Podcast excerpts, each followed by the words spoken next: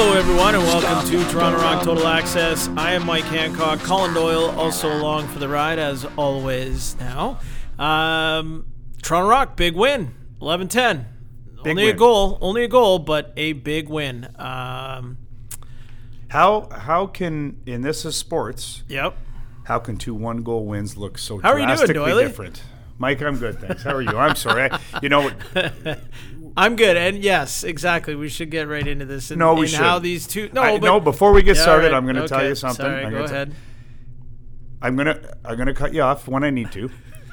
I listen to my Which is right at the start of the show. I listened to the first po- like my Okay, first yep. podcast ever. Yep. So I was in the car. Somebody, you know, boss showed me how to set up a podcast. I did so, and Yep. uh, evidently you can listen to them in your car, and I did. Yeah. And I have a couple of questions. Uh, number one, why do we pause for breaks, you and I, when we're doing this, when there's really no break in the podcast? It just kind of rolls right into the next thing. So, like, there's no commercials or anything. Why can't we? Oh, I just play the little bumper music, right? Because it's usually broken up by an interview, Okay, I got right? you. Which brings me to my next point. there I- I truthfully is a small break. There's a much longer break in terms of when we actually record this. So we're changing direction. So we give it a break. We start something. Yeah. Okay, I, I Just respect throw a little that. jam in there. If you have any musical preferences you'd like to throw in, Uh, well, there, that brings me to my next point Let because, quite frankly, I think we should have a musical theme every week. I love music, and Okay. uh, as much as I love that song, "Can't Stop the Rock," I think it. You know, maybe you and I discuss. Uh, we'll discuss the theme of the game of the rock game that week, what we thought, and we'll just maybe have some music that plays to that. Maybe we could add that. I think the people would like it. Yeah, I, I'd like to keep "Can't Stop the Rock" at the beginning and the end of the show, We agree to disagree. but in the middle, all the bumpers between all the interviews, Do we need free any, reign. Do we need any licensing for that? Can we just put any music on we We can want? throw it on there. It's That's just a little fantastic. bumper. We're not profiting off this. I'm gonna. You're not. No, we're oh. not. Oh. No, Oh, there's boy. no paid anything in here. No. This will be my last podcast. That's a fact. Oh, boy. Anyway, right, yes, all right. back to Yep. the game. And, So- and like I said, before you start, okay, it's it's so interesting that two one goal wins can look so drastically different. Over yes. It- Over to me. I I agree with you. Um, and I think the feeling after the games would have been very different. Not only did they look different, I'm sure they felt different to everybody that was involved. I think everybody probably felt much better about themselves after the Colorado game than they did after the Philadelphia game. That would be a sign of a great team. Okay. But if they both felt the same to the team, then there would be some concern. Now you and I don't know that. We don't know. You might know. I don't know. I don't know what the feeling was after Philly. I don't know what the feeling was after this one. But yes, if they knew they got away with one last week and they knew they really played well this week and should have beat that team worse, then yeah, it's a sign of a great team. And they rebounded well. I really beat them up last week over their effort. And, you know, to me, they showed up really well this week. And uh, I, I thought had a tremendous road game. I really thought they were good. I had a hard time in my good, bad, and the ugly segment. I had a hard time finding the bad. Um, truly wasn't there, in my opinion. So they played a really good game. Yeah, and when I, you know, when you talk about that they could have won that game by a larger margin and maybe put it away earlier, maybe really early. Um, I did talk to and Matt Sawyer. We can get into this uh, more with him, as he will be one of our two guests here on the show today. Um, I, I did ask him right after the game when I was grabbing some quotes from him just about, you know, was there that seed of doubt was starting to creep in? Was it going, eh, were things not going in the wrong way on the bench, but you know what I mean by were the, was the level of confidence starting to go down a little bit in the fact that they had so many good chances, so many great looks in the first probably five minutes of the game, and Dillon Ward, I think, showed early how he was going to play for the whole night and and then you realize that you're in for a bit of a fight. I think when the game started the way it did, but he said, you know, his team, they, the guys, they kept, you know, they stuck with the plan. They kept going, they kept pushing, and even though the results weren't there, they had hoped. Obviously, they were going to be there, and in the end, everything did work out. But I think Matt, Matt can, I think we'll let him kind of put that into his own words. But um, We're going to let Matt lie to us and tell us that he wasn't concerned at all, right, as that game went on? Because I've been in that position. And, And you you start to worry. Oh, you are darn right you're concerned. Everybody's right. concerned. Wait, listen, we're outplaying this team by a country mile. You look up at the board, you're up one, you're tied, or you're down one, and you wonder, okay, at what point are the floodgates going to open here? And when they don't, I cannot believe that that does not start to weigh on you. Those are just uh, Yeah. those are window dressing quotes. You say the right thing, but you know I'll ask Matt himself. But maybe he doesn't sweat it like I did. I know I would be panicking, big time. Really? Yeah, well, sure, you don't want to waste a great effort like that, and it certainly weighs on you as the game goes on. It's sports. That's what happens. So do you start to change No, what you were doing? Wait, uh, hopefully not. They didn't, and it proved well for them. Uh, yeah, sometimes you do, and then maybe you start pushing it, and you get individual on the offense, and the defense starts to leak a little early, try to create a chance, and boom, you're down two. So you can see it, and we'll probably have this discussion before the year's out. It will probably happen. It happens to everyone, but. Uh, they did do a great job. So whether they believed it or not, or whether Matt was lying to us or not, the fact of the matter is We'll they did out. stick with their plan because they were the same team in the first that they were in the fourth, and they got you know they got finally got a little bit of cash for it. So good on them. They they really stuck with their game plan. And I think, you know, as we saw in the Philadelphia game, uh, Schreiber and Jones were the guys that obviously did the goal scoring when it was necessary. Rob Hellyer, I think, is the guy obviously that came through against Colorado. Um, do we want to get into your, your segment here on this? And the are we good, bad, and good this week, or are we good, bad, and ugly? We're even better. Just let me read it here. I've got the good, and I crossed out bad, and I put nitpicking because, like I said, there wasn't a lot of bad. So I put a couple of points down that maybe if we're looking for something to fix, we'll discuss it. And then we've got the great. So it's the good, the nitpick, and the bad, and the great this week. Okay. Want me to get into it? Yeah, let's jump into it. All right, start with the good. Face offs. We talked about this. Yep. First week one. Uh, they went 15 for 25, I believe, overall, but where it made a difference was every time they scored, we answered back because we got the ball right away. And we were allowed, I think, on three different occasions to get two goals within 30 seconds. And those momentum swings were so important for this game. In the years past, if they don't have that ball, Colorado can bang two in a row. And then you're chasing the game, then you get out of your game plan. So I think that was really, really relevant in this game. So they did a great job. The defense, sorry, the offense. I misplaced an O for a D there. Offense. This is the way they're built to win. Spread out the scoring, uh, less turnovers. They had 14 against Buffalo, 19 against Georgia, 25 against Philly, and we beat up on them last week. They had 13 this week, so their best effort, and it showed. They didn't get run on a ton, and they didn't give up good chances going the other way. And they were aggressive. Robbie Hellyer, in particular, every time he had the ball was a threat. And when him and Tom Schreiber touch the ball, you watch defenses. All five players are looking at them, and that's when good opportunities are created. Uh, same with Adam. So I think they were aggressive, and they went after the game. So kudos to the offense. I thought they were fantastic. Um, great defense. Uh, we did a good job. We did a good job in transition. I thought we ran the ball well, and to be honest with you, I thought uh, I thought we trapped them a lot at center, which was neat. I don't know if that was in the game plan or not, but it was obvious on two of our goals, on the Sorensen goal for sure. But Colorado did a real poor job getting it over center and literally standing still and looking to get it to an O guy. And like I said, if they caught that in film and the Rocks' plan was to exploit that, they did a really good job of it because not only did they create t- turnovers into scoring chances, but uh, it really put some of their defenders in awkward spots. If we get into the nitpicking here, uh, we gave up we gave up some goals at bad times. I think we gave up one at the end of the half, one at the end of the quarter. Uh, we know now that Rosie, uh, Rosie is not a loose ball hound; he's a stopper. and so, if if What I'm you think? You, what, what's the better play in that situation? You just stay in your net? well, easy for us to say. Well, right? that's what I mean. Like when, Rosie when is down. And Rosie, I think he was roaming around the office here today, and he did mention something about because Colorado had pulled their goalie. I think right. the play itself was very weird because as I watched it on TV, I could see Ward going to the bench, Yeah. but then I can see Colorado forcing the ball up the bench side like they were trying to push something quickly. Yeah. And then, you know, so I didn't understand. Maybe there was miscommunication. If they were trying to catch Toronto in transition, then that's one thing, but I don't know why you'd bring your goalie out because it just seemed really strange to me. They may not have been on the same page because naturally, if there's, I think there's about 20 seconds, maybe, maybe Yeah. more. And you slow it down, you get your goalie out, you set up a play, and you go. But it seemed like they were really pushing the ball. So I don't know what the right play is. Uh, Nick saw it better than than I did. Uh, he, you know, indecisiveness cost him there. I'm sure he'll probably never do it again. He'll either go get it right away, or he won't go get it at all. So I, not for me to say what the better play is. It ended up in the back of our net. It could have cost us. Uh, the Benesh goal at the end of the half could have cost us. So again, maybe we clean that up a little bit. And I think the uh, the secondary scoring was better, but I still think we have to get more out of Danny Lintner. Really good job by Dan Craig to get a goal, big one, and hopefully that helps his confidence. We got to get a little more out of him offensively, and I think Johnny can do more offensively as well.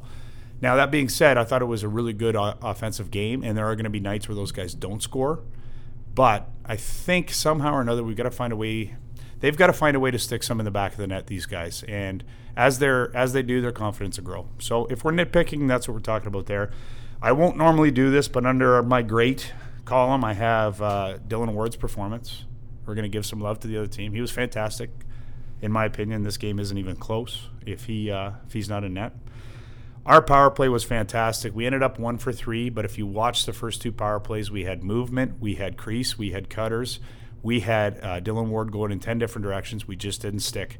Uh, I thought we had five great scoring chances on the first one. And if they continue to do that, we're going to get more looks and more goals on our power play. So I really liked it. And then, of course, we got the big one from Craig on the power play uh, late in the game. So kudos to the power play. They made a couple of changes, and I thought they were really good our defense is trending in the right direction. I feel like this is the third week in a row we've talked about our defense. I think we gave up two extra men, attackers, two transition, and then I've got five five on five.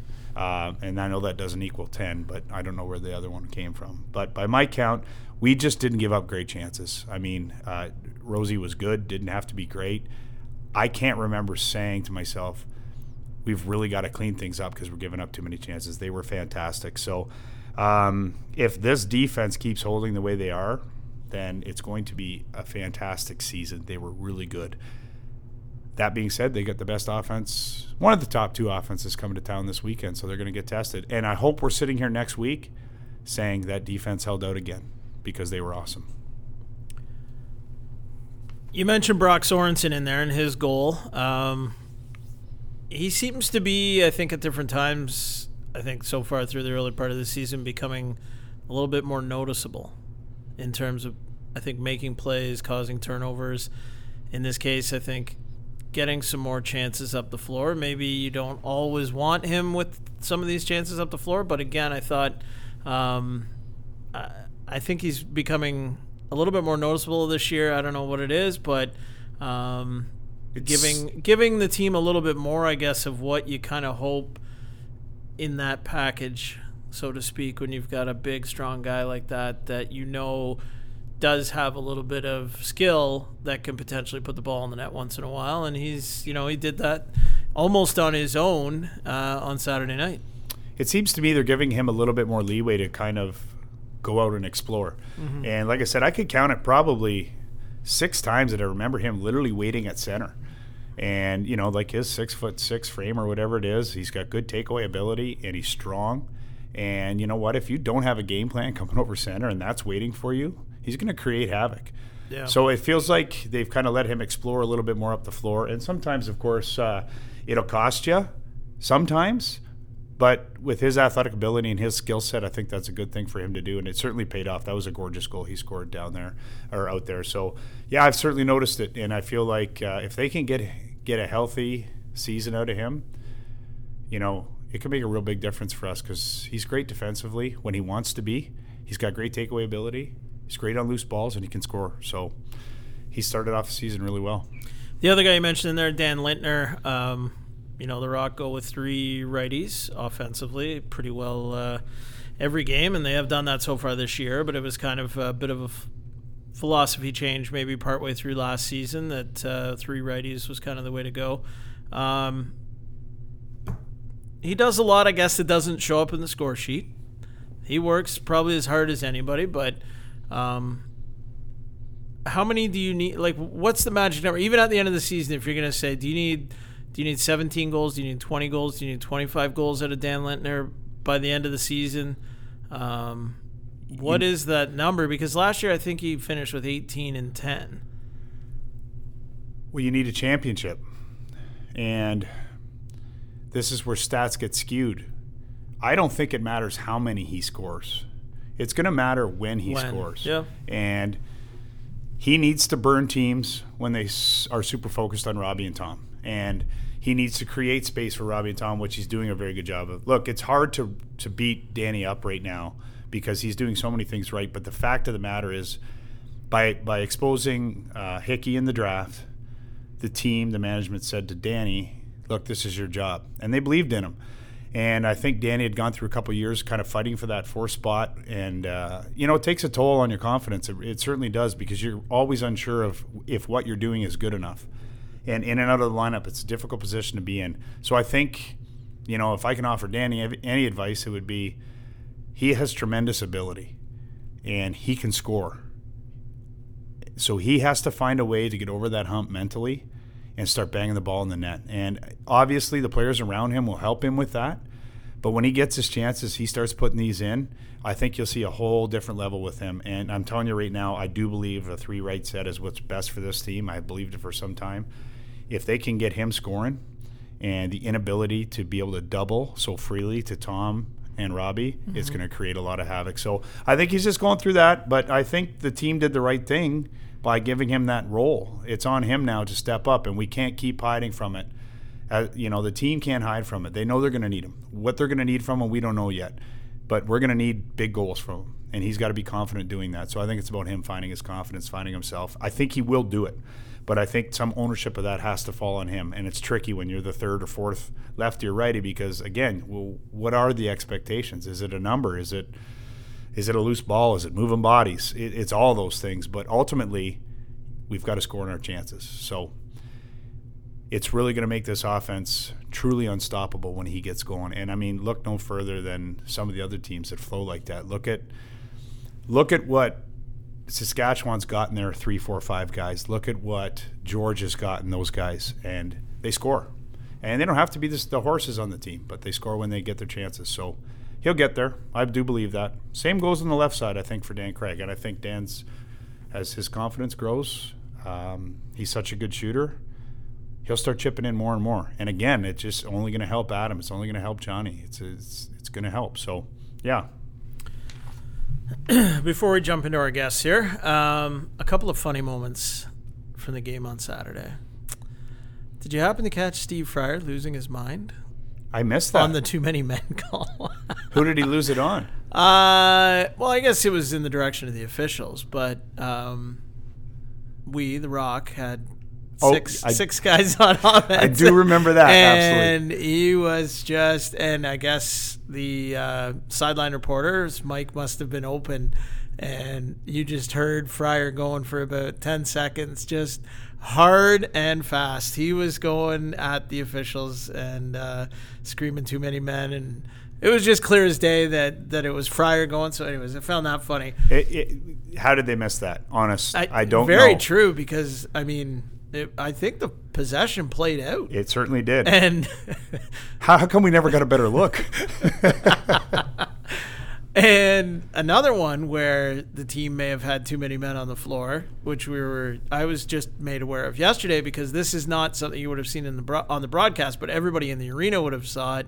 Was at the start of the second half, Adam Jones. There's no direct, I guess, access dressing room to behind the bench in Colorado, so the players come across the floor from the corner and or come up from the corner. And uh, Jonesy, a little late coming up for the second half, decided to.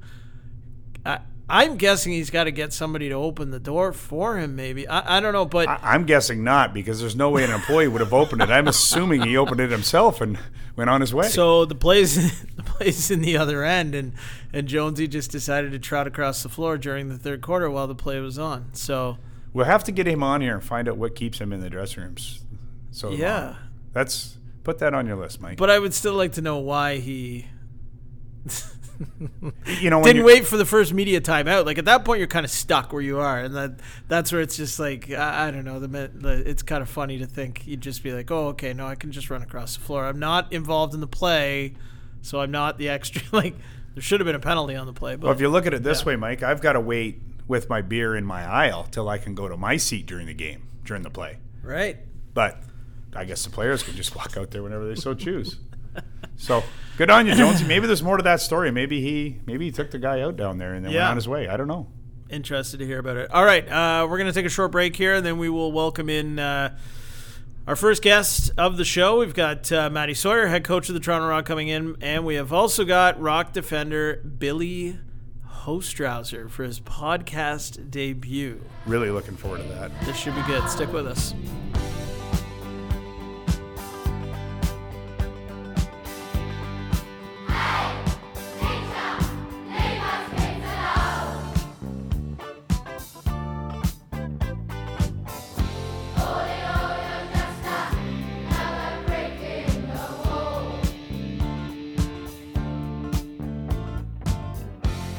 Welcome back to Toronto Rock Total Access. Mike Hancock along with Colin Doyle, and we now welcome in studio for the first time ever on Toronto Rock Total Access any version of the show over the years. This is the first time. It's the debut for Toronto Rock defender Billy Hostrawser. Billy, how are you doing? I'm good. How are you? I'm doing well. Nice to have you on, Billy. This is a treat. I, when I got here today, I didn't expect this. I'm very excited. It's good. Um, so we've talked a little bit off the top of the show about uh, the game on Saturday night in Colorado. Um, you know, you've played there a few times in your career, not a ton. I mean, the the Rock going into Saturday night had only ever played in Denver five times, anyways, and uh, just one win. So this was the team's second win ever in Denver.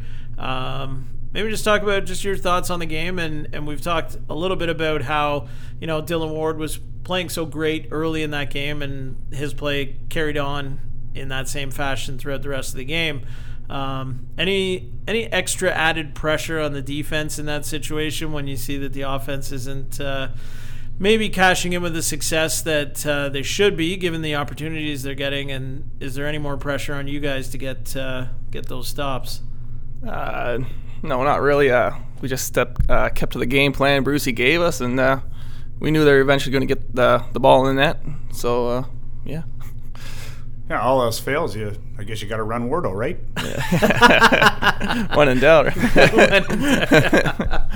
May I, Mike? Absolutely, yes, absolutely. Billy, I've always I've always liked you as a player. I still enjoy watching you play. What I love about you is that you're kind of a throwback to the old days. You know, you still hate the people you play against.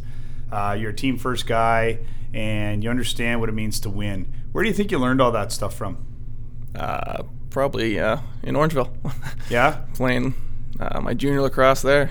who'd you play for? Who was your coach in junior? Uh, so I started off in junior B, and uh, Blaine Burnham was the coach there, and then I moved up after two years. I guess my third year of junior. I, Matty Sawyer was a coach. and they breed this team first mentality, uh, win at all costs kind of. For those who don't know, the Orangeville Northmen is what we're talking about, and those coaches they instilled in you those facts that you that you still hold today. Yeah, team first, family. That's good because for those of you listening, he truly is a throwback, and that's what I love about him. He's he's kind of a diamond in the rough nowadays. The game's changed so much and how people treat each other and everything else, but Billy's still a team first guy, and I think it's very it's easy to admire that.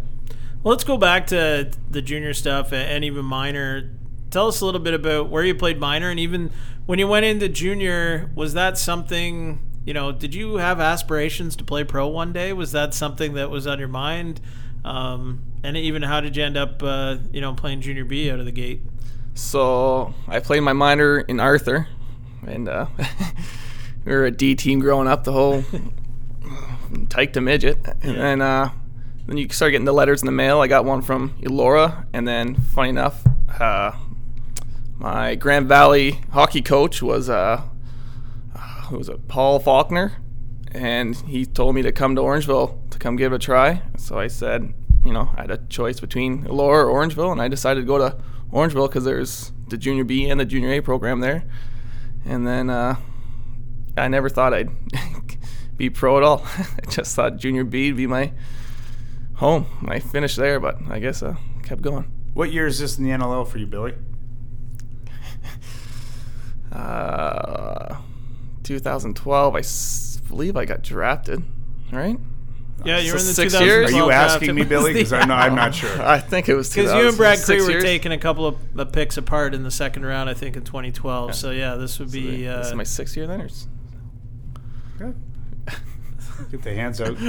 seventh season. seventh season. Seventh season. You started in Vancouver, and what was that like when you, uh, you know, started out west there? And um, like you say, you know, you didn't have the aspirations to play pro, but at that time, obviously, you knew that this was going to be a reality. That you were going to have a chance to to make it in the program, especially being drafted as high as you were, um, coming off a Minto Cup championship that year as well. Um, you know, what did you think once you got to the pro game? What did you think of?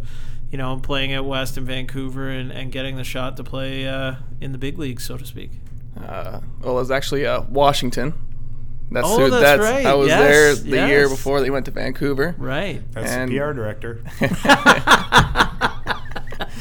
Thanks, Doily. Remember, welcome. I can edit this stuff. Don't worry.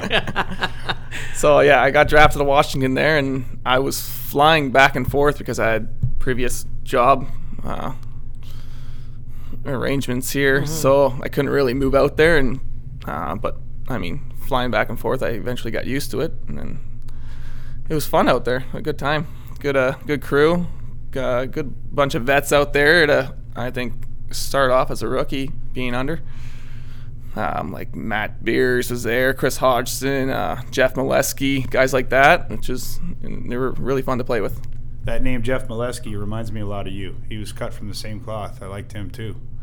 Yeah, old school. Yeah. Uh, you're uh, Bill. You're a father of one and two on second one on the way, or you're already a father of two. No, uh, second one's end of March coming. Uh, has fatherhood changed you at all? I'd say yes, but the wife says no. Well, better question: Has it changed her at all? yeah, uh, yeah. I think I've calmed down a little bit, and Yeah? you know, it's a little harder to, I guess, do what you usually used to do. What do you like best about being a father? Uh, it's fun. Actually, got home from the Colorado trip and opened the door, and the, the boy comes running right to you. Daddy, daddy. It's kind of neat. Yes, it is for sure. Um, back to the start in Washington, not Vancouver. Um, you know, the trade uh, to Toronto was that. Uh, did that completely catch you off guard? Was that, you know, obviously like you're saying with the work situation and everything, and having to fly, obviously playing uh, at home is uh, easier on everyone. But uh, just maybe take us back to when the trade happened and, and your reaction way back then. Well, uh, it happened after the weekend we played Toronto. We had a back to back that weekend, Toronto Philly, and I I didn't play in Philly because I had stitches in my hand and uh, got in a fight with Mike Lumwalker, I guess, on the, the game against Toronto. And then I think I don't know it was a must have been the Tuesday or the Wednesday. I got a missed phone call from Doug Locker. I was like, oh boy, here we go. so I called him back and uh, he told me I'd been traded. And I was like, oh, here we go. And then uh, he told me it was Toronto, and it was the greatest news I've ever heard. Yeah. Who traded for you? Who was responsible on the Toronto side for the trade? It was uh, Terry Sanderson. Was it? Yeah, Yeah. good. Well, he'd liked you. Yeah, yeah. No doubt about that. Now, I want to get into something that I'm reading online here, and this was brought to my attention. If you don't mind, I'm looking through the honorable mentions on IL Indoor uh, regarding uh, the, the three stars. And your name's in here uh, Billy Hostrawser, Toronto. One assist, 10 loose balls, three cost turnovers. I wouldn't say Hostrawser's leaving his agitator ways behind, but he's clearly focused on playing lacrosse and he's doing it very well. Hmm. I, I'll ask you this Are you getting soft? no. Okay. All right, then I must be misreading this. But it was a heck of a game you had. Uh, you have uh, had a tremendous start of the year, and I can certainly take note of the fact that you are certainly way more involved in transition than you have been in the past. Is that just something uh, you feel more comfortable out there with the ball, or is it something you're being directed to do? What is it? I think it's just yeah, being more comfortable with the ball. Um, I think I used to turn it over a lot my first few years, but I guess uh, growing up and getting older and stuff, and I can finally play with the ball. Is the directive from the team to push the ball more as a t- as a unit, as a defensive unit? yeah, I think so. There's there's a time and place for it. Yeah. But uh, you don't want to. I don't think you want to give up goals to get a training goal. That's my perspective. I agree. Now, uh, back to what uh, was just reading through there in the comment about being focused more on playing lacrosse. We've talked about how, you know, you're a bit of a throwback player in just the way that you play, and, and you've talked so much about team first and family. You know, do you feel that you're playing any different? No, I don't think so. I think it's just uh, there's not as many guys in the league now that are kind of agitators, I guess you'd call them. That's a good way to put it. Now is I that think a you're right. it- now is that a label that you enjoyed, embraced? It is what Dislike it it? is. no, I don't. I don't hate it. But Yeah.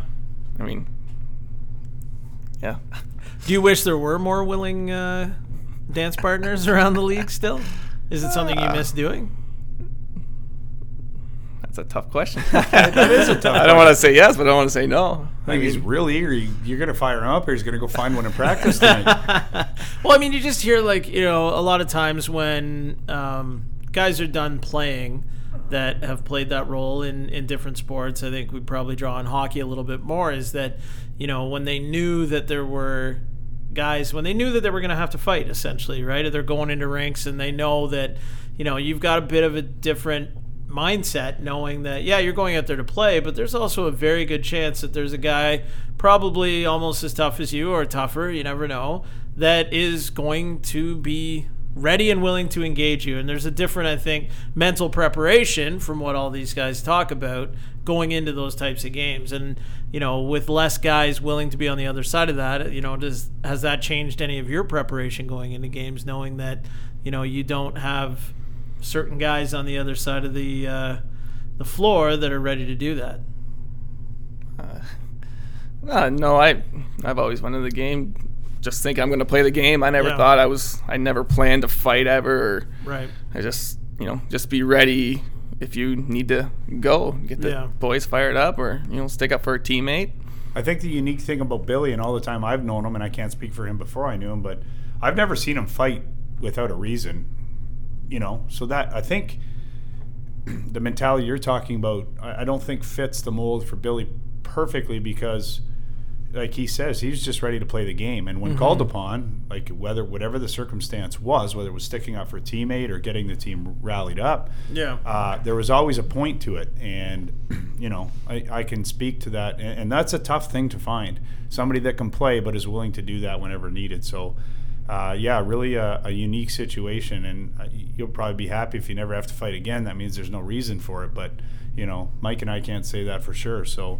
You know that team first mentality, I think is key, and I think a lot of young kids could learn from that. It goes beyond understanding why people fight.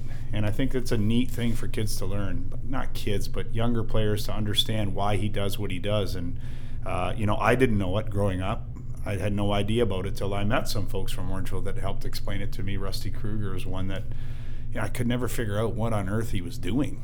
And then, you know, slowly came around to me and I learned a lot from it. So, Well, Billy, we've uh, got a big one coming up here on Friday night against the Georgia Swarm. A chance to uh, get a little bit of revenge against a division uh, opponent after uh, the only loss so far this season for the Toronto Rock, a one-goal loss earlier, uh, the home opener uh, back a couple of weeks ago. So, um, you know what uh, what are you looking forward to about this game on Friday? And you know, is this a situation also where you guys are kind of riding the confidence here? of these last couple of wins in the Friday night and uh, hoping to get one on the Swarm, a team that uh, you know the Rock has struggled against over the last few years. Yeah, it'll definitely be a good test for us after uh, losing to them in that close game the first time. Um, just go back to the drawing board there and look at a few, you know, minor misplays, I think, and clean those up, and it's going to be another close game. first place on the line, correct? Yes. Yeah. That's great. What a better way to spend a Friday night. I'm looking forward to watching the game. Good luck, Billy. I'll be rooting for you as I always do. All right, Billy. Thanks a lot for joining us, and uh, we'll do this again soon. Thank you. All right. Billy Hostrawser, defender with the Toronto Rock. We'll take a short break, and we'll be back with Rock head coach Matt Sawyer in a moment.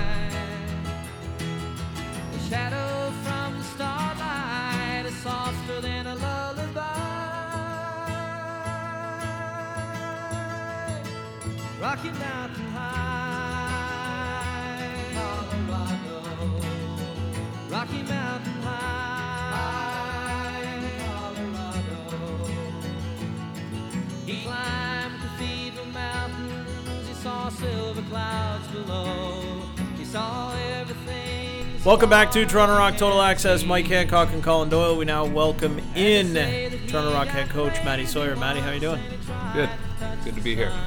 Now we kind of talked a little bit about this in the opening of the program. That uh, you know, in your post game quotes after the win on Saturday night, um, you know, I did ask you about you know the confidence level of the team and the fact that you know Dillon Ward was playing phenomenally well. You weren't getting the results, but the team stuck with it, and there wasn't really any panic at all that set in.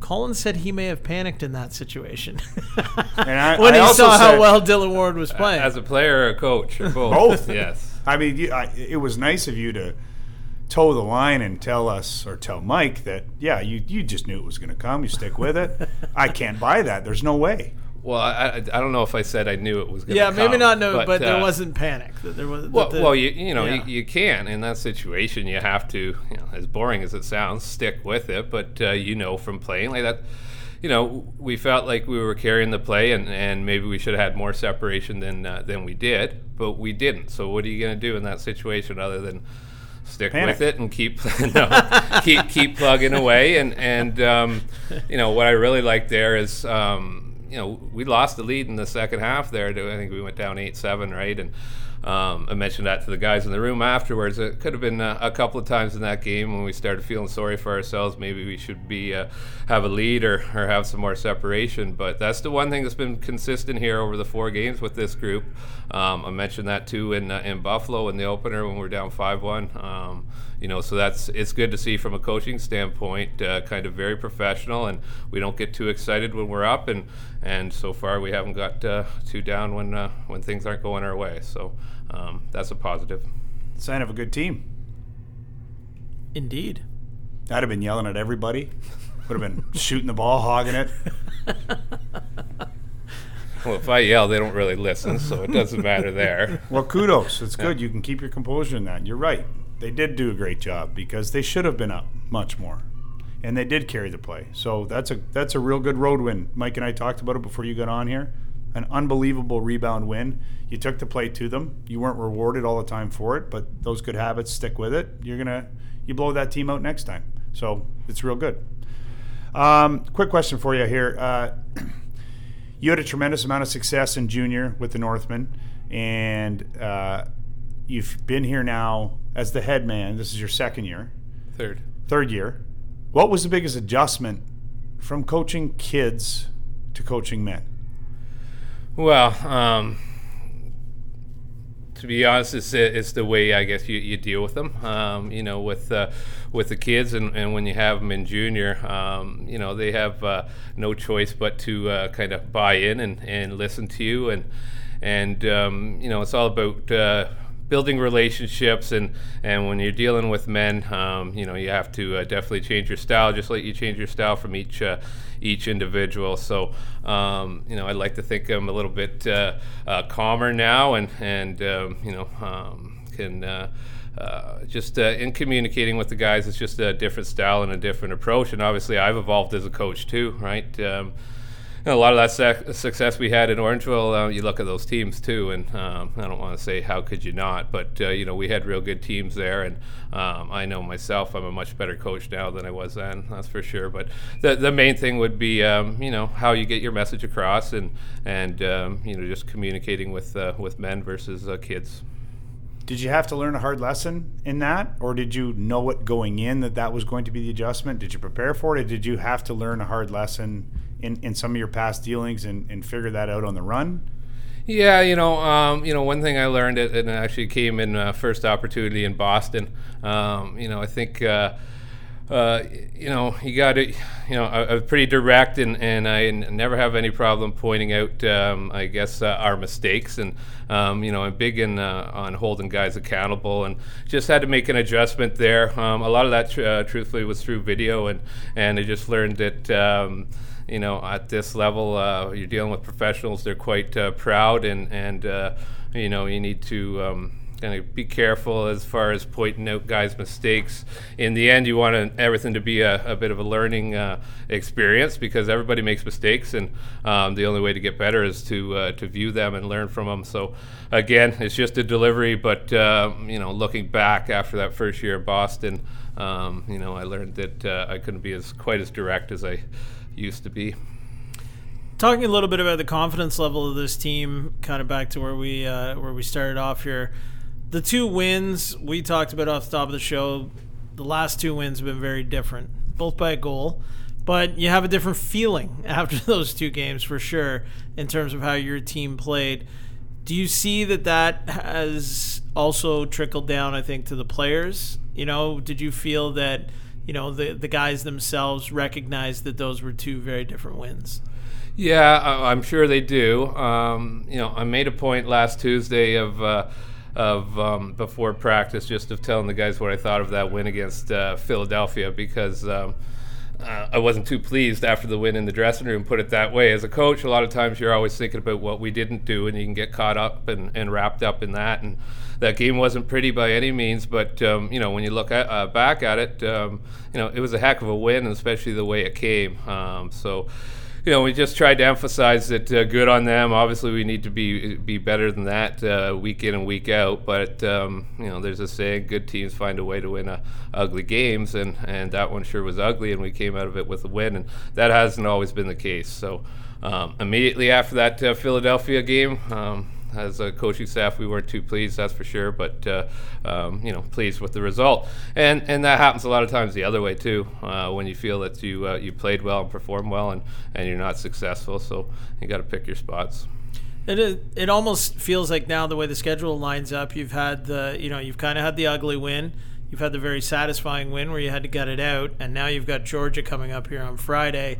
It's almost like it's hop, skip, and a jump here, where you know beating Georgia coming up this Friday. I mean, you piece these last three wins together, and you've kind of had a little bit of everything potentially.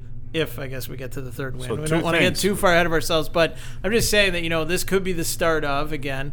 And I know we don't want to get too far ahead of ourselves. But you're getting ahead of yourself. Storylines, right? Storylines, yeah. yourself. This is Well, just that going you know, you're. It, it's one of those things where you know maybe down the road you look back in hindsight and go, "Wow, you know the the ugly one, the one we gutted out, played well, and then getting over that hump, that team that we've talked about, on and on. That you kind of need that team that you gotta be always kind of chasing down a little bit, and then get over that hump, and the opportunity is there for you on Friday. Yeah, um, for sure. And um, you know, uh, there, there's uh, Georgia's been uh, been tough on us over the last couple of years. There's no hiding from that. But um, we also feel we played real well against them, but uh, we haven't had much success. So um, you know, they're the best team in the East. They have been over the last two years, and um, you know that's somewhere we're trying to get. And uh, we got another crack at them. On this Friday night, but in the same at the same time, you can't get wrapped up and consumed with it. You know, um, they're three of our 18 games, so we have 15 other ones. So, um, but we, uh, you know, we're excited about Friday night, and and um, we've had a lot of real good games against them, and it's about time we come out on the right side of one. Change gears a bit here. All right. Who's the greatest player ever to come out of Orangeville? Ooh, my goodness. You saying Orangeville, I'm saying Orangeville native or played? Got to be native. Yeah. Native of Orangeville, and we don't have to go back any further before you started watching. So we'll we'll we'll. I guess the Northmen weren't around. When did they start? Uh, 1978 Okay. was uh, you know, first. Uh, So you have a good handle on this. You're at the you're at a good age. Who's the greatest player to come out of Orangeville? well, it's uh, Josh Sanderson for sure. Good. That's excellent answer. Now I'm, I'm you always you tried to put a, a qualifier on that. You were born and bred versus just played in Orangeville. So Yeah. is there a, so who's the the one the one B to the one A here? Well, I played, uh, you know, um, played with Josh uh, in my junior years, and and um, you know, watched him growing up. I'm a little bit older, so there was an overlap there of a couple of years where we got to play together. So I got to experience that, and um, you know, there's there's been a lot of great players come out of uh, Orangeville, and and um, you know, good goaltenders as well. But you know, Adam Jones was uh, was a heck of a junior A Northman, and um, you know, he uh, scored. I think it was 198 points one year. At the start of the year, I challenged him to get 200, 100 in the regular season and 100 in the playoffs. And I think he went 99 and 99. But um, you know, he had a heck of a career in Orangeville, and, and Jeremy Noble, Nick uh, Nick Rose, they were great uh, junior Northmen. But it's uh, um, you know the best player to uh, come out of Orangeville would be Josh Sanderson, and Adam Jones would be right beside him. But he's known sound boy. Let's stay in that timeline. Who did you think was better, Paul or Gary Gait? Ooh. They were both real good. Um, you know, there was a time when you can't, uh, uh, you know, you couldn't uh, defend either one. They could pretty much do whatever they wanted. But, um, you know, so I don't know. You're uh, you're splitting hairs there if you're picking them. Who I did always- you Who did you think was better? Paul was my guy. Yeah. I, you know, and I, I never knew why, but I, I have an affinity of asking people this question because those of us who grew up seeing them all the time, I, I feel like most people ha- are on one or the other, and it's strange because really there was nothing separating the two. Yeah, But I, I always feel like people, uh, players from our generation, um, you a little bit before me, and then my generation, they've always got an affinity for one of the two players, and it's it's always fascinating. And obviously, the two greatest players of all time, no questions asked. But well, maybe there are questions asked, but we won't have that conversation today. But yeah, I, Paul was. Paul- I always admired Paul more, and I never knew why. they're both uh, they're both great players, and it'd be tough to pick one for sure. So, um, you know, I'm gonna put them both side by side. Play it safe. I like that. Were they the guys that you idolized growing up? Clear cut. Yeah. Oh yeah. Yeah. No question. I I, I didn't watch them a ton, No. No, Didn't. I well, you know, imagine growing up without YouTube and Twitter and everything else. I mean, a lot of what made them so fascinating was it was folklore. You just heard about things they were doing. The air Gates. Gait. The air I think when you first heard about the air Gait. the around the world. Yeah. You know, you heard about these things, but you could never see them. Mm-hmm. And you know, I think that made it all the better. And you know, having been the first two to really go down there and kill it the way they did, and then the exposure and everything else. But had they been in our generation now with with social media and everything the way it is, I mean, my goodness, it would, would- be it would be a sandstorm. It'd be huge. I loved, um, you know, back to we were actually talking about it on the on the bus um, back in the MLL days, right? So your kids growing up, and I remember, you know, myself, Ryan Sanderson, Chris Sanderson, kind of the, you know, the lacrosse junkies in town. We'd always have to find somebody who had the big satellite dish because ESPN Yeah. would do uh, a game of the week, and you get to go watch everybody play in their their speedos, and and uh, I loved watching, um, or not speedos, their spandex. Uh, speedos. That, Hey, that would be interesting. eh? Yeah, uh, I love watching Tom Marechek. yeah. His just his stick work and what uh, what he could do, and um, That's a great point. I would make the argument, and I still do now. John Grant, in my opinion, has since passed him, but I, I said that the best stick that I've ever seen was Tom Marechek. He was far more gifted than Paul and Gary with his stick. I agree with you, but he Yeah. just did, wasn't blessed with 6'3", 225, 4'2 speed. But man, he was a magician he with that was stick. he was fun. right. He was fun to watch, for sure. I can still remember him even coming into the ACC, and he had a him and Whipper had a they had a, a, a real bad relationship. Man, they were always at each other. And Tommy would score like a behind the back or a around the world, and it would be the sickest goal you'd ever see. And he'd just eyeball Whipper on his way out, and he would drive Whip nuts to no end. But oh, could he score in some really unique ways? He was incredible. I agree there. Sorry, Mike. I got All us right, off yeah, we did. No, All right. that's great stuff. good stuff. Um, all right, so uh, let's wrap it up there. Big game Friday night against Georgia. Obviously, everybody hoping for the best. And uh, Matty, thanks for joining us, and we'll do this again soon. Well, hang on a Oh, second. sorry. What do you What do you want to get into? if I understood this correctly, you've already kind of set it up. We've already got the win, oh. and we're That's Mike saying that. The storyline was okay, written. Yes. yeah. No, let's Okay, make that yeah. clear. It's it's, Yeah, yeah. it's not Matty. storyline This is Mike. Mike has basically Was told us that the way it's written, we're going to grab that win. I believe we are, and I'm I'm really looking forward to a great game. Let's go grab first place. Should All right. be a good one. There's been a lot between us. Okay, thanks, Matty. Take care. Thank you, Matt. All right, we'll uh, take a short break here, and we'll be back to wrap it up in just a moment. The devil went down to Georgia. He was looking for a soul to steal. He was in a bind because he was way behind and he was willing to make a deal. When he came across this young man sawing on a fiddle and playing it hot, and the devil jumped up on a hickory stump and said, Boy, let me tell you what. I guess you didn't know it, but I'm a fiddle player too. And if you'd care to take a dare, I'll make a bet with you. Now you played pretty good fiddle, boy, but give the devil his due. I bet a fiddle of gold against your soul, cause I think I'm better. Welcome back to Toronto Rock Total Access. "My Mike Hancock and Colin Doyle. We will wrap up the show but I'll take here uh, over this final segment, and we will talk a little bit about the game coming up this week. Uh, so let's dive right into it. Friday night, uh, the Georgia Swarm are back here, second visit already to Toronto this season.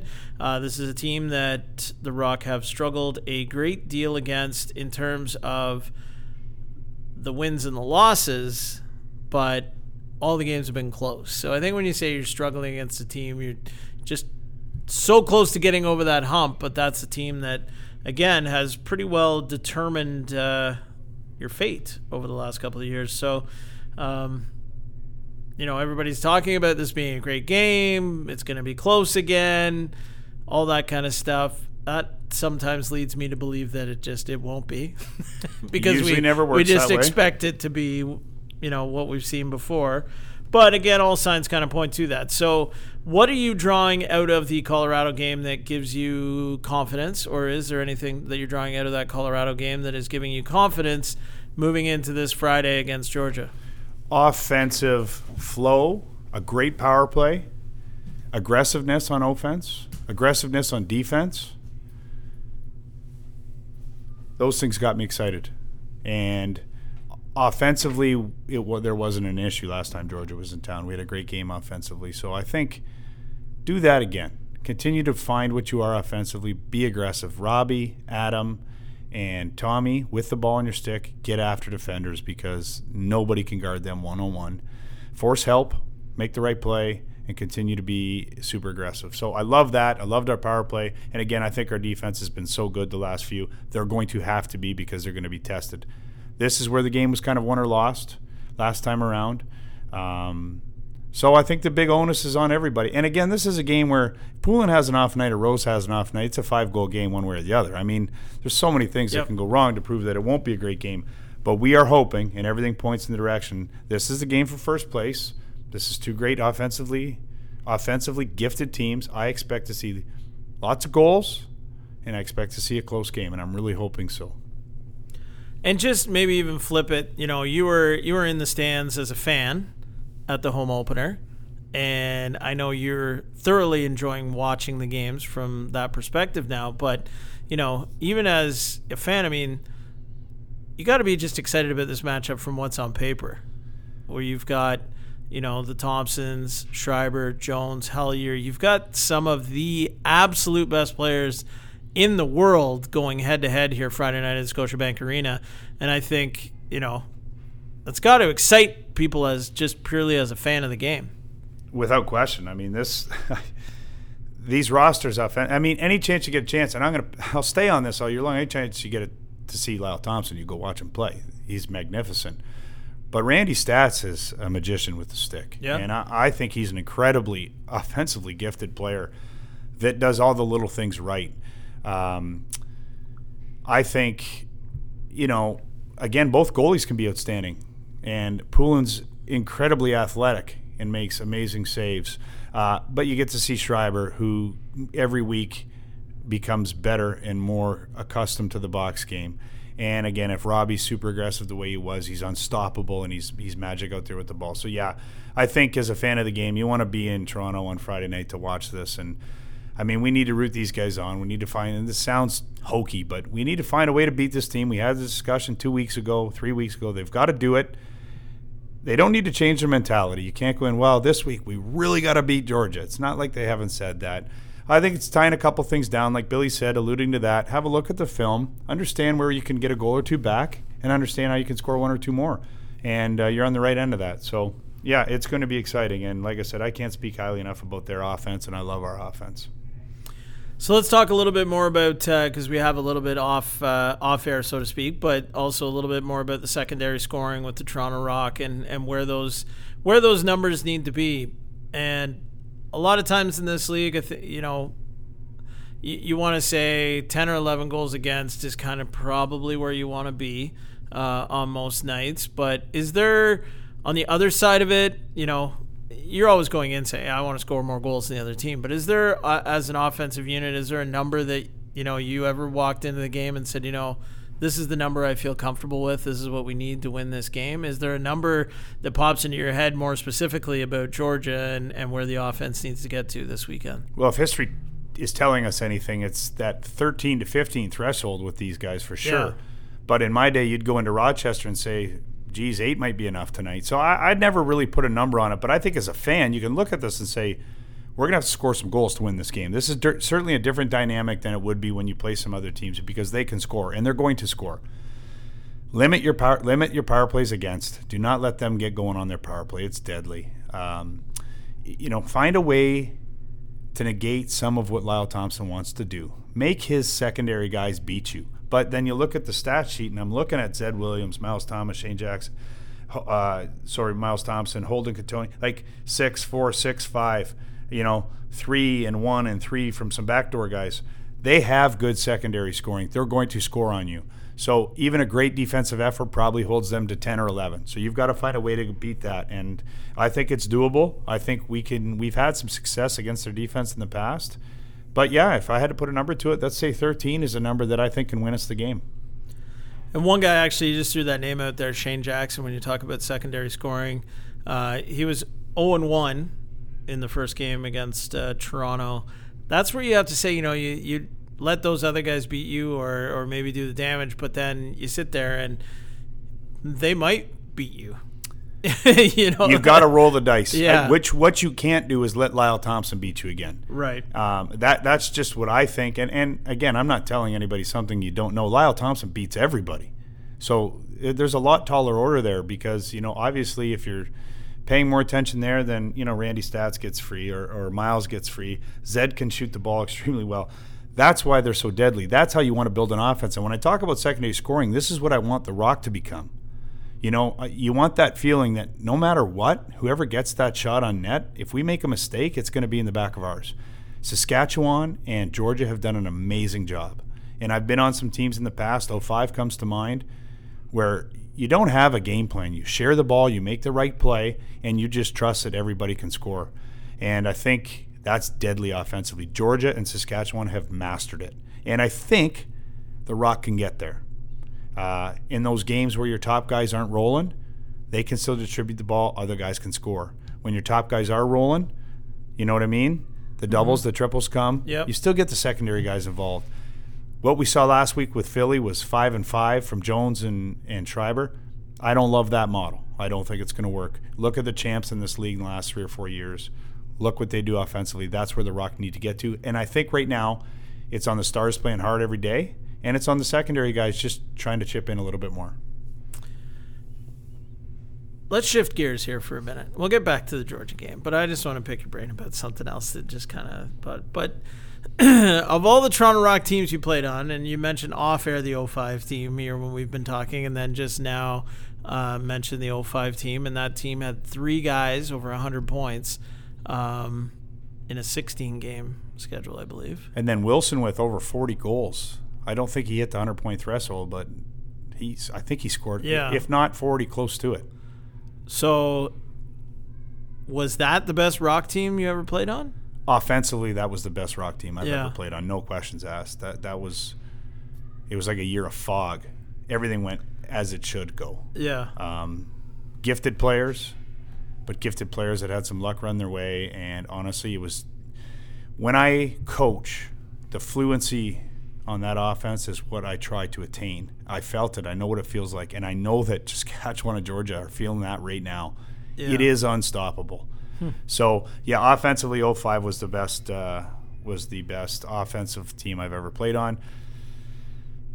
99 and 2000 we were just great teams i think if not for a little hiccup in 01 we could have gone four straight years there and we were solid everywhere had the best goalie in the game and then obviously our defense was unbelievable good enough offense and then when the one late in 2011 just a weird group of youth and vets and enough to get by. And uh, that hunger of losing the year before. So kind of they're all different but yeah no question 05 was our best offensive team. No questions asked. And I want you to now tell a story about that first game in Denver in a little bit more detail because you kind of talked about it a little bit, but then we heard I kind of heard felt like the best parts of it after we went off the air, so to speak. But you were kind of uh, talking about the first ever game in Denver and, and how it all ended and, and just the, the chaos and whatnot. I, I think that would be a, a fun story to share with the listeners. Did you find the video? depth.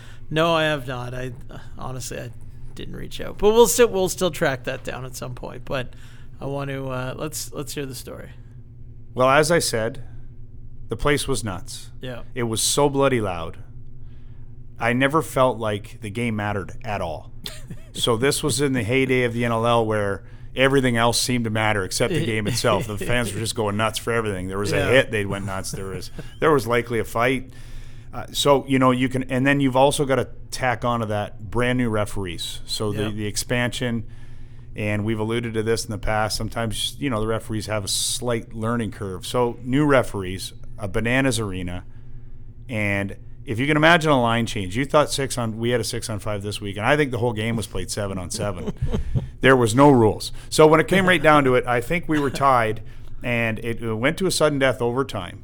And uh, what happened was they scored, and literally, to my recollection, and, and we'll have Bobby on at some point to to confirm this.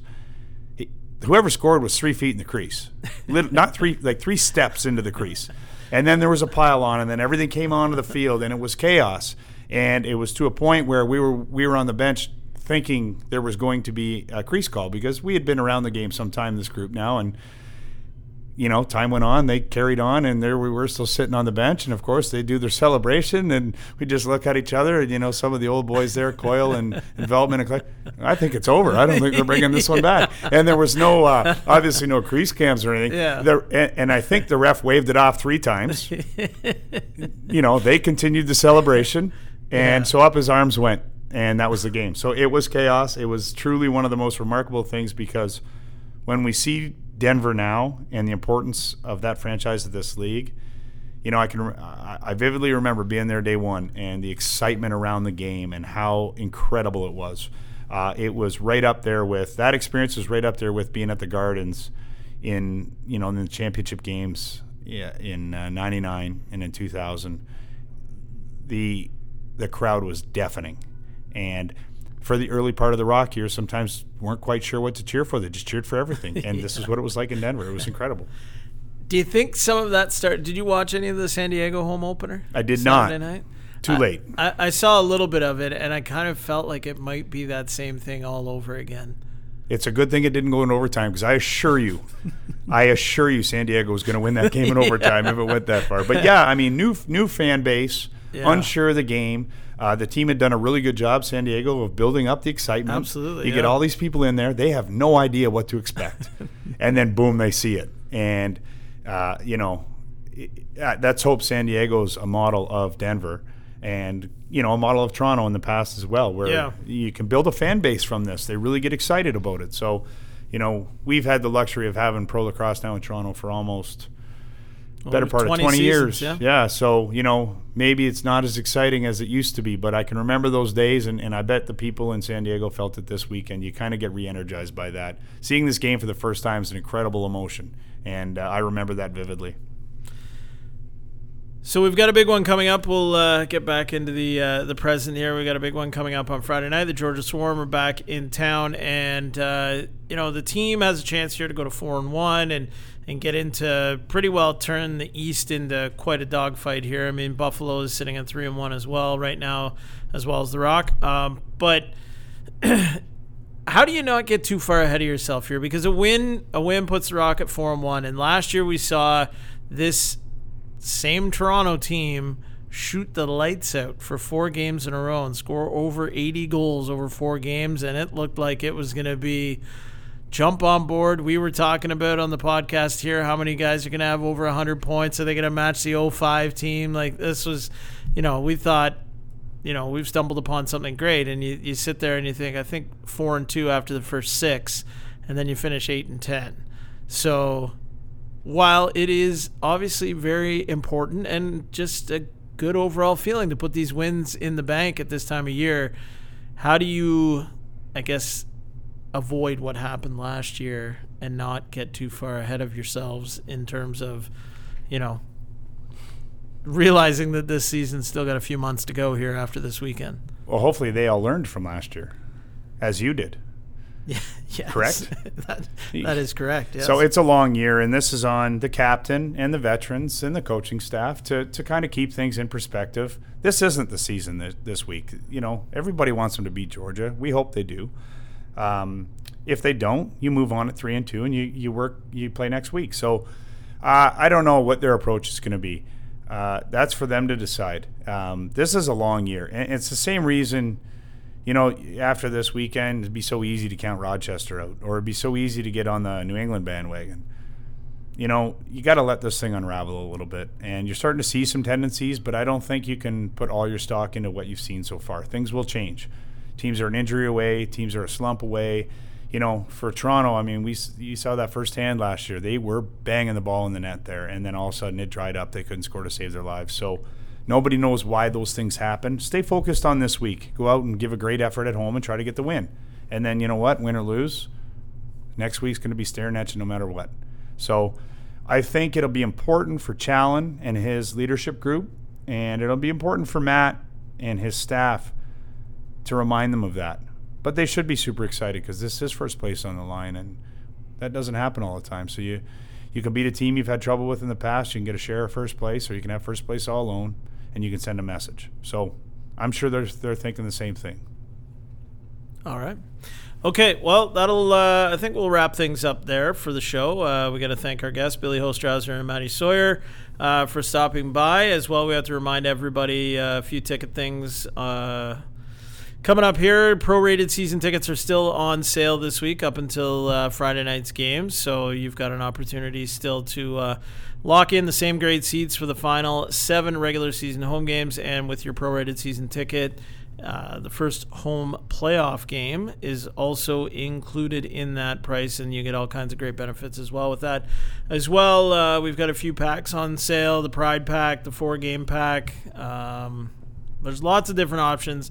Head to TorontoRock.com, get yourself some tickets, and like we were saying, this Friday night is, um, you know, this Friday night and the following home game, Friday, February the 1st, uh, against the Saskatchewan Rush. Two uh, unbelievable matchups where you're going to see some of the best players in the world uh, on the floor competing against each other. So, if you're going to uh, come to a couple games, I would say uh, those would be two I would highly recommend coming to is this Friday and the first. And Colin, you'd like to? If nothing else, buy some tickets, get into the rink, and boo Rosie. That's kind of what it, it. That's that's what we do. But you know what? I feel like I feel like there's a lot of love for Rosie in the building as the game's going. There may be pockets of people that, you know, don't kind of that will never understand his goaltending style and will never be happy with it. I was being facetious, of But- course. I Get to these next- feel like there's some love. There's some love. There's going to be some love. Yeah. They're going to keep building towards it. Get to these next two, next two games. You're going to see two of the best offenses in the league and probably five of the best, five of the top 12 players in the league over the next two home games. Get there. They're incredible to watch. All right, and next week we will have Doyle's top 12 players in the world. Fair enough. Why did I pick 12? I don't know. That's why I said you I think I was allowing myself now. some slush here because if I forgot something, So whoever the fifth guy is, I guess, is number 12. McIntosh, Matthews, Rubish, Schreiber, Lyle. There's five. Church? Leave it with me. All I'll right. have more next week. Okay. Alrighty, that'll about do it. Make sure you get your tickets for Friday night, torontorock.com or ticketmaster.ca or the Scotiabank Arena box office on game day right up until the game. Lots of ways to get tickets. Make sure you're there. For Colin Doyle, I'm Mike Hancock saying in the meantime and in, in between time, that's it. Another edition of Toronto Rock Total Access is over and done with. We will chat next week.